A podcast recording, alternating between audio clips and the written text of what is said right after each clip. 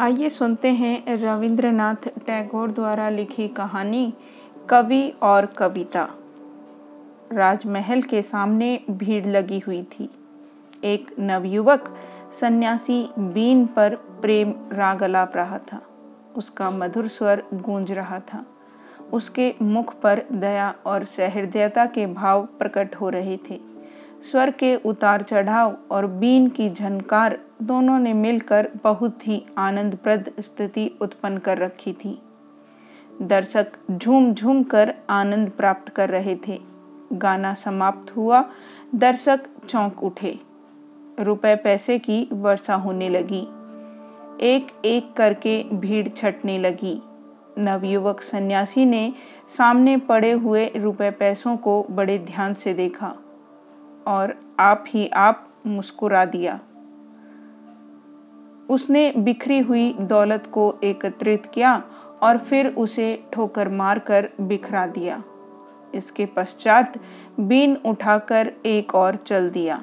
राजकुमारी माया ने भी उस नवयुवक सन्यासी का गाना सुना था। दर्शक प्रतिदिन वहाँ आते और सन्यासी को न पाकर निराश हो वापस चले जाते थे। राजकुमारी माया भी प्रतिदिन राजमहल के सामने देखती और घंटों देखती रहती। जब रात्रि का अंधकार सर्वत्र अपना आधिपत्य जमा लेता तो राजकुमारी खिड़की में से उठती। उठने से पहले वह सर्वदा एक निराशाजनक करुणा में आह खींचा करती थी। इसी प्रकार दिन, हफ़्ते और महीने बीत गए। वर्ष समाप्त हो गया परंतु युवक सन्यासी फिर दिखाई न दिया। जो व्यक्ति उसकी खोज में आया करते थे धीरे धीरे उन्होंने वहाँ आना छोड़ दिया। वे उस घटना को भूल गए। किंतु राजकुमारी माया राजकुमारी माया उस युवक सन्यासी को हृदय से न भुला सकी। उसकी आँखों में हर समय उसका चित्र फिरता। होते होते उसने भी गाने का अभ्यास किया। वह प्रतिदिन अपने उद्यान में जाती और गाने का अभ्यास करती। जिस समय रात्रि की नीरवता में सोहनी की लय गूंजती तो सुनने वाले ज्ञान शून्य हो जाते। राजकवि अनंग शेखर युवक था। उसकी कविता प्रभावशाली और जोरदार होती थी। जिस समय वह दरबार में अपनी कविता गायन के साथ पढ़कर सुनाता तो सुनने वालों पर मादकता की लहर दौड़ जाती। शून्यता का राज्य हर ओर होता। राजकुमारी माया को कविता से प्रेम था। संभवतः वह भी अनंग शेखर की कविता सुनने के लिए विशेषतः दरबार में आ जाती थी। राजकुमारी की उपस्थिति में अनंग शेखर की ज़ुबान लड़खड़ा जाती। वह ज्ञान शून्य सा खोया खोया हो जाता, किंतु इसके साथ ही उसकी भावनाएँ जागृत हो जाती। वह झूम झूम कर और उदाहरणों को सम्मुख रखता, सुनने वाले अनुरक्त हो जाते। राजकुमारी के हृदय में भी प्रेम की नदी तरंगे लेने लगती। उसको अनंग शेखर से कुछ प्रेम अनुभव होता। किंतु तुरंत ही उसकी आँखें खुल जाती और युवक सन्यासी का चित्र उसके सामने फिरने लगता। ऐसे मौके पर उसकी आँखों से आँसू छलकने लगते। अनंग शेखर आँसू भरे नेत्रों पर दृष्टि डालता तो स्वयं भी आंसुओं के प्रवाह में बहने लगता। उस समय वह शस्त्र डाल देता और अपनी जबान से आप ही कहता, मैं अपनी पराजय मान चुका हूँ। कवि अपनी धुन में मस्त था। चहु और प्रसन्नता और आनंद दृष्टिगोचर होता था। वह अपने विचारों में इतना मग्न था जैसे प्रकृति के आंचल में रंगरेलियाँ मना रहा हो। सहसा वह चौंक पड़ा। उसने आँखें फाड़ फाड़ कर अपने चहु और दृष्टि डाली और फिर एक उसास ली। सामने एक कागज़ पड़ा था। उस पर कुछ पंक्तियाँ लिखी हुई थी। रात्रि का अंधकार फैलता जा रहा था। वह वापस हुआ, राजमहल समीप था और उससे मिला हुआ उद्यान था। अनंग शेखर बेकाबू हो गया। राजकुमारी की खोज उसको बरबस उद्यान के अंदर ले आई। चंद्रमा की किरणें जल स्रोत की लहरों से अटखेलियाँ कर रही थी। प्रत्येक दिशा में जूही और मालती की गंध प्रसारित थी। कवि आनंदप्रद दृश्य को देखने में तल्लीन हो गया। भय और शंका ने उसे आ दबाया। वह आगे कदम न उठा सका। समीप ही एक घना वृक्ष था। उसकी छाया में खड़े होकर वह उद्यान के बाहर का आनंद प्राप्त करने लगा। इसी बीच में वायु का एक मधुर झोंका आया। उसने अपने शरीर में एक कंपन अनुभव किया। इसके बाद उद्यान से एक मधुर स्वर गूंजा। कोई गा रहा था।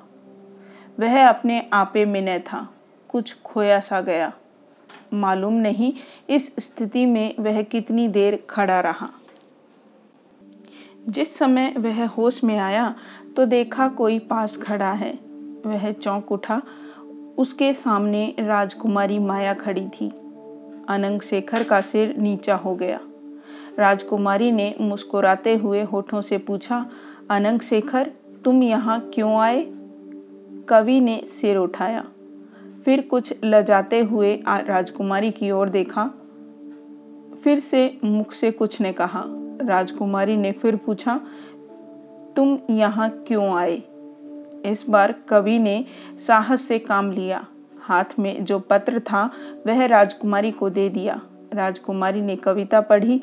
उस कविता को अपने पास रखना चाहा, किंतु वह छूटकर हाथ से गिर गई। राजकुमारी तीर की भांति वहाँ से चली गई। अब कवि से सहन न हो सका। वह ज्ञान शून्य होकर चिल्ला उठा, माया माया? परंतु अब माया कहाँ थी? राज दरबार में एक युवक आया। दरबारी चिल्ला उठे, अरे यह तो वही सन्यासी है जो उस दिन राजमहल के सामने गा रहा था। राजा ने मालूम किया, यह युवक कौन है? युवक ने उत्तर दिया, महाशय, मैं कवि हूँ। राजकुमारी उस युवक को देखकर चौंक उठी। राजकवि ने भी उस युवक पर दृष्टि डाली। मुख फक हो गया। पास ही एक व्यक्ति बैठा हुआ था। उसने कहा, वाह यह तो एक भिक्षुक है। राजकवि बोल उठा, नहीं, उसका अपमान न करो। वह कवि है। चहु और सन्नाटा छा गया। महाराज ने उस युवक से कहा, कोई अपनी कविता सुनाओ।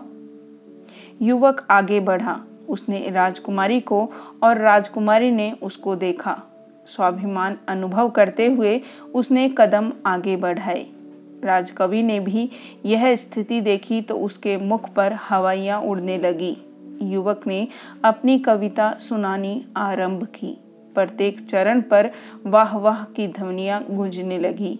किसी ने ऐसी कविता आज तक न सुनी थी। युवक का मुख स्वाभिमान और प्रसन्नता से दमक उठा। वह मस्त हाथी की भांति झूमता हुआ आया और अपने स्थान पर बैठ गया। उसने एक बार फिर राजकुमारी की ओर देखा और उसके पश्चात राजकवि की ओर। महाराज ने राजकवि से कहा, तुम भी अपनी कविता सुनाओ। अनंग शेखर चेतना शून्य सा बैठा था। उसके मुख पर निराशा और असफलता की झलक प्रकट हो रही थी। महाराज फिर बोले, अनंग शेखर, किस चिंता में निमग्न हो? क्या इस युवक कवि का उत्तर तुमसे नहीं बन पड़ेगा? यह अपमान कवि के लिए असहनीय था। उसकी आँखें रक्तिम हो गई। वह अपने स्थान से उठा और आगे बढ़ा। उस समय उसके कदम डगमगा रहे थे। आगे पहुंचकर वह रुका। हृदय खोलकर उसने अपनी काव्य प्रतिभा का प्रदर्शन किया। चहु और शून्यता और ज्ञान शून्यता छा गई। श्रोता मूर्ति से बनकर रह गए। राजकवि मौन हो गया। एक बार उसने चहु और दृष्टिपात किया। उस समय राजकुमारी का मुख पीला था। उस युवक का घमंड टूट चुका था। धीरे धीरे सब दरबारी नींद से चौंके। चहु ओर से, धन्य है धन्य है की ध्वनि गूंजी। महाराज ने राज सिंहासन से उठकर कवि को अपने हृदय से लगा लिया। कवि की यह अंतिम विजय थी। महाराज ने निवेदन किया अनंग मांगो क्या मांगते हो? जो मांगोगे, दूँगा। राजकवि कुछ देर तक सोचता रहा। इसके बाद उसने कहा, महाराज, मुझे और कुछ नहीं चाहिए। मैं केवल राजकुमारी का इच्छुक हूँ। यह सुनते ही राजकुमारी को गस आ गया। कवि ने फिर कहा, महाराज, आपके कथनानुसार राजकुमारी मेरी हो चुकी है। अब जो चाहूँ कर सकता हूँ।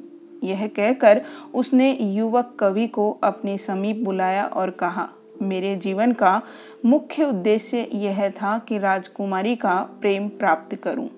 तुम नहीं जानते कि राजकुमारी की प्रसन्नता और सुख के लिए मैं अपने प्राण तक न्यौछावर करने को तैयार हूँ। हाँ युवक, तुम इनमें से किसी बात से परिचित नहीं हो, किंतु थोड़ी देर के पश्चात तुमको ज्ञात हो जाएगा कि मैं ठीक कहता था या नहीं। कवि की ज़ुबान रुक गई, उसका स्वर भारी हो गया।